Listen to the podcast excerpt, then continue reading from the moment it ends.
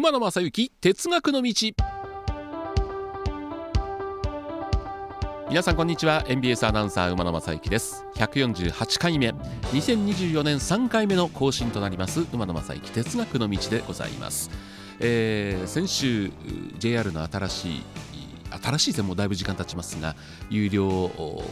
指定席車両 A シートのお話をしたんですがまあ、あの自分が乗った時間帯の話だけだったんですけども改めて、え、ちょっといろいろ調べてみました。そうすると次の日の朝のラッシュ時間帯を見たら結構埋まってるんですね。満席満席満席っていうのがありまして結構だからそうですよね。朝の通勤時の着席が保証されるっていうのは特に通勤長距離通勤の方にとってはありがたいサービスなんじゃないかなと。いうふうに思います。まあ、だからですよね、えー、京阪もプレミアムカーができましたし京都線にも阪急の京都線にもプライベースという指定席車両が生まれるということで、まあ、だんだんだんだんこういうなんだろうちょちょっとした贅沢を求めるというのもねあちこちに出てきたんじゃないかなと思いますけどもあの贅沢と言いますとそれこそ先々週、えー、滋賀にバレエ中継に行く時に新快速乗ってましたら京都駅でホームに人だかりがあるんですね。何だろうと思ったらあの深緑の車体光り輝くトワイライトエクスプレス水風が止まってまして。あの開業の時に僕あのマスコミ試乗会というか展示会に行ったんですね。宮原の車庫で行われた時に。であの時にはもう車両の隅々まで見てきてあの時はね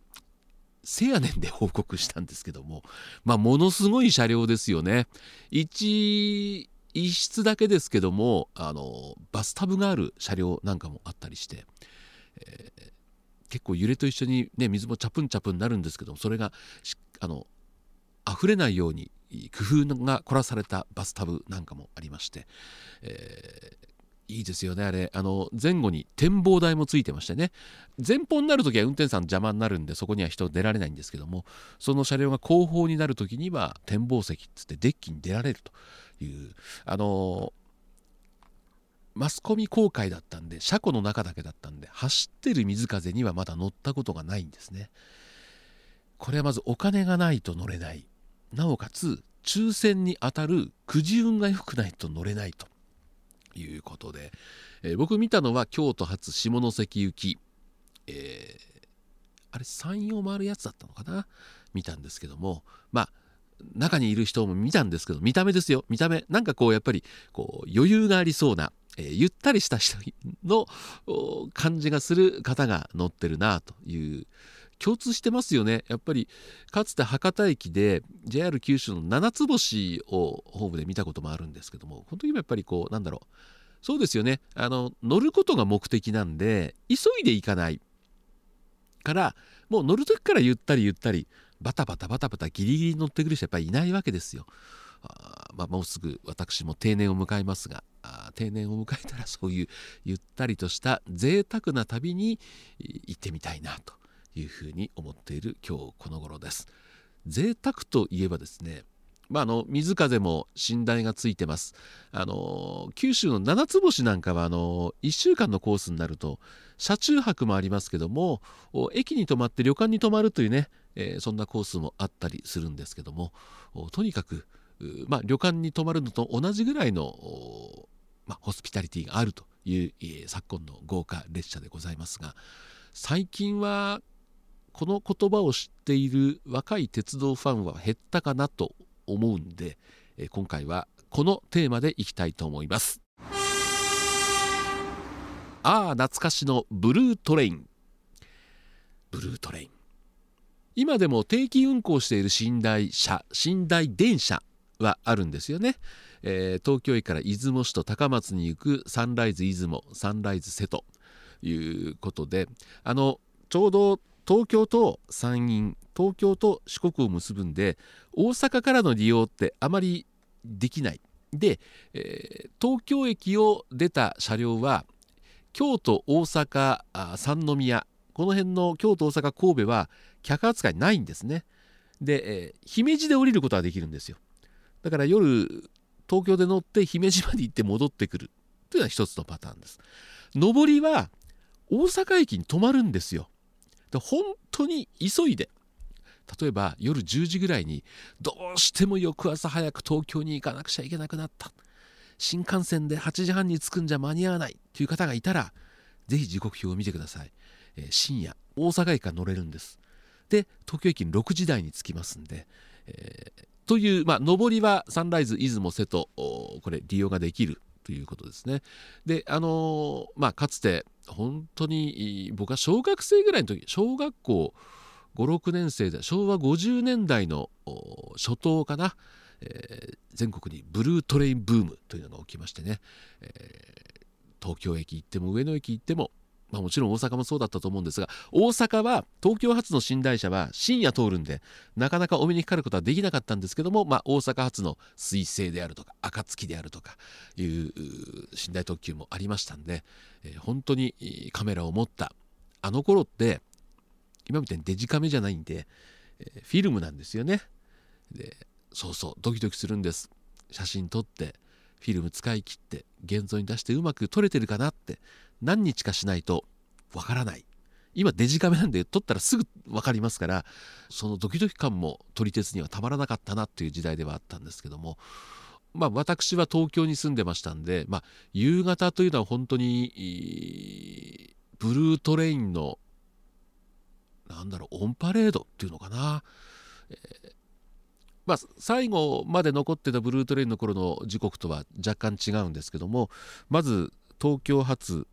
長崎佐世保行きの寝台特急桜が4時半に東京駅を出ます。その15分後4時45分今度は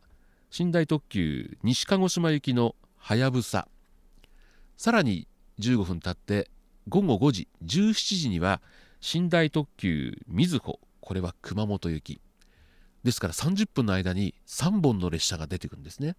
でそこから1時間空いて18時に寝台特急富士。これは日報線周りで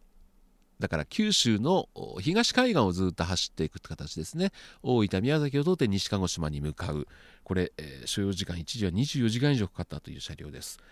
えー、その後18時台にまた結構朝風博多行きとか下関行き。それからその後瀬戸。出雲も2本走ってましたね。それからああ紀伊稲葉っていうね紀伊勝浦行きとそれからあの浜田かな？出雲市ちょっとごめんなさい、えー、日本海が山陰線経由で行く車両があったりして、えー、で最後の最後に寝台急行大阪行きの銀河が出るという、えー、夕方から夜にかけては本当にもうブルートレインのオンパレードという時期がありました、え、上野駅からもですね東北方面に向かう寝台車、えー、上野はあの581系583系を使う電車特急なども走ってましたんで本当にひっきりなしに走っていた時代がありました。大阪だとやっぱり水星暁それから北陸に向かう日本海ですか、えー、この番組でお話したことあるかな？あの一度ナイターオフにあの旅組という旅に特化した番組。なおかつ僕の担当曜日はもう鉄道に特化した番組っていうのをやってましてある年に寝台列車に乗って年を越そうという企画をやったことがある。確かこれお話したことあるかも分かりませんけどごめんなさい。2回目の人は勘弁してください、え企画をした1年目は、え日本海側大吹雪のため当日運転休止で、え夢が実現しませんでした。で翌年はこの夢を叶えました。あのいわゆる、まあ、当時もトワイライトエクスプレスというのは走ってましたけどもああいう豪華列車じゃなくて、えー、A 寝台が1両だけかな。あとはもう B 寝台という幅70センチぐらいの寝台の車両に乗って、えー、大阪から青森まで行って順調に走ってたんですがやっぱり冬の日本海側は荒れますんでところどころ強風で徐行したりして、えーまあでもなんとか遅れながら秋田県ぐらいまで入って夜が明けるんです。ところが秋田のある駅で、えー、前方倒木のため木が倒れてるんで3時間か4時間止まりましたね、えー、食料もなく結構大変な思いをしたことがあります。一緒に乗っていて知り合った方で、えー、秋田のとある駅で鶏飯の弁当が有名なところがあって大回りだったかな。うん。で事前に電話で予約をしていくと指定の時間にホームまで届けてくれる。あその駅弁ぜひ見てみたいなと思ったんですけども列車が遅れに遅れて結局そのお弁当もキャンセルになってしまった。今あのー、車内販売もなくなりましたし当然寝台車もあそうそうサンライズ出雲瀬戸はあの自動販売機はありますけども車内販売も基本的にはないんですよね。そうそう。で僕がサンライズ出雲瀬戸で出雲に乗ったんですよ。で、えー、出雲市まで行く時なんですけども一応僕は念のため、えー、夜食を買いました。それから翌日あのね乗ったの冬だったんですよ。であったかい時期だと岡山駅でサンライズ出雲とサンライズ瀬戸を切り離すのに時間がかかるんで駅のホームでうどんが売ってるっての聞いたことあったんですけども冬はやってないって聞いてたんでじゃあこれ朝食も買い込んだけなきゃいけないなということで、えー、朝食もあの長持ちする悪くならない、えー、ものを買いまして乗り込んでこれが正解でしてね僕の乗ったサンライズ出雲瀬戸はですね、えー、滋賀県内で、えー、鹿と衝突してしまいまして列車がだだ遅れになりました。まあ、遅れに遅れながら岡山まで行って切り離すんですけども、あのー、白尾線に入ると単線区間がありますんで遅れた列車ってあの受け身なんですよ。やっぱり例えば列車の行き違いなんだけども遅れをあちこちに波及させないために通常運転してる上りが優先なんですねだからね結構途中でねこの行き違い待ちっていうのが多くて最終的に3時間遅れたんですよそういうこともありますんで、えー、サンライズ出雲瀬戸に乗る方あまりいらっしゃらないと思うんですがちょっと余分に食料それから飲み物は買っといた方がいいんじゃないかなというふうに思いました、えー、僕はあの本当に幸せなことにこのお仕事を通じてですね、えー、サンライズ出雲瀬戸にも乗りましたしトワイライトエクスプレスも札幌から大阪まで1人で乗ったという経験もしましてあの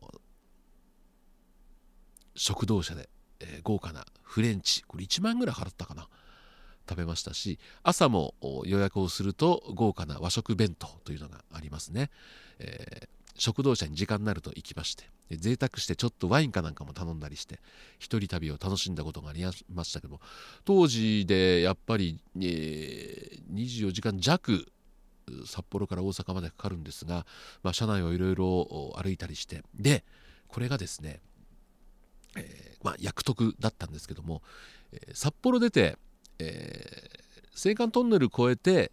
えトンネル出たとこで運転停車をして乗務員があ JR 北海道の方から JR 西日本の方に変わるんですね。で、あのー、当時のトワイライトエクスプレスってあの展望車がついてましたけども展望車の展望がいいのは札幌行きなんですよ。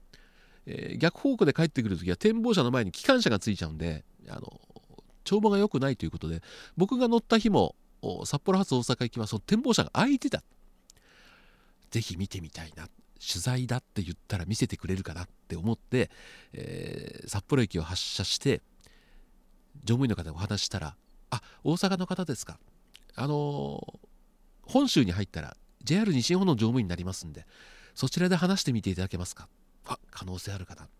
でお話したら「ああそうですか。わざわざありがとうございます」っていうことで、え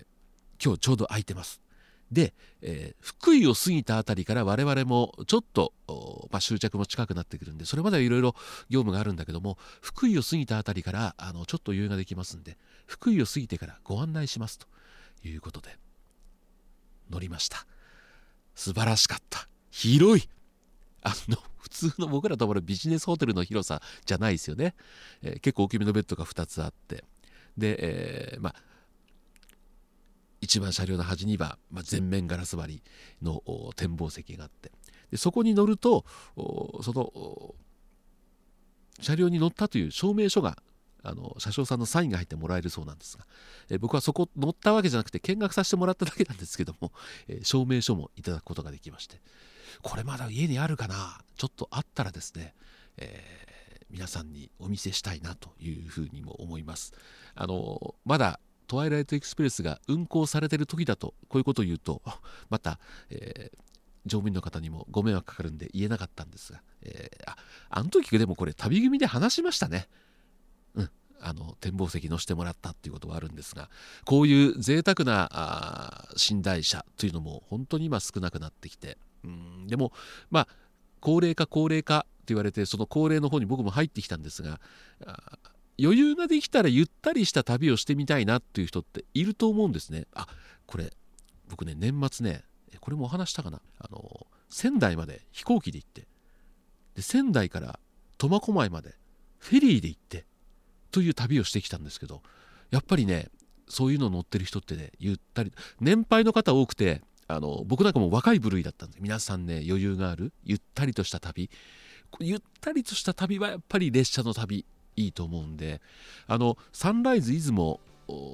瀬戸えー、もう20年以上走ってて車両自体も古くなってますしそれ今運行をやめるって話にならないってことは需要があるわけですよね。だからまあ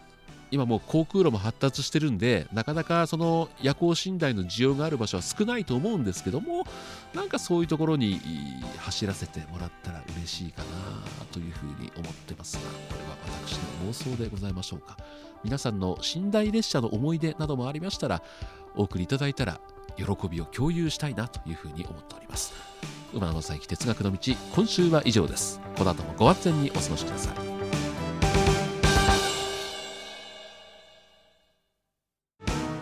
この番組「馬鉄馬野正幸哲学の道」はお聞きの皆さんからのご意見ご要望などを随時お待ちしております。宛先です。お手紙の場合は郵便番号530-8304 MBS ラジオ馬野正幸哲学の道。郵便番号530-8304 MBS ラジオ馬野正幸哲学の道。旧ツイッター X の場合はアットマーク馬鉄 1179MBS アットマーク UMATETU1179MBS そしてメールの方メールアドレスは馬鉄アットマーク MBS1179.com UMATETU アットマーク MBS1179.com で皆さんからのご意見ご要望もしかしたらご指摘お叱りもあるのかななんて思いながらお待ちしております。皆様本日は馬鉄にご乗車いただきまして誠にありがとうございます。次は終点茶屋町茶屋町でございます。ドアン様もお忘れ物なきようにご準備お願いいたします。馬鉄またのご乗車お待ちしております。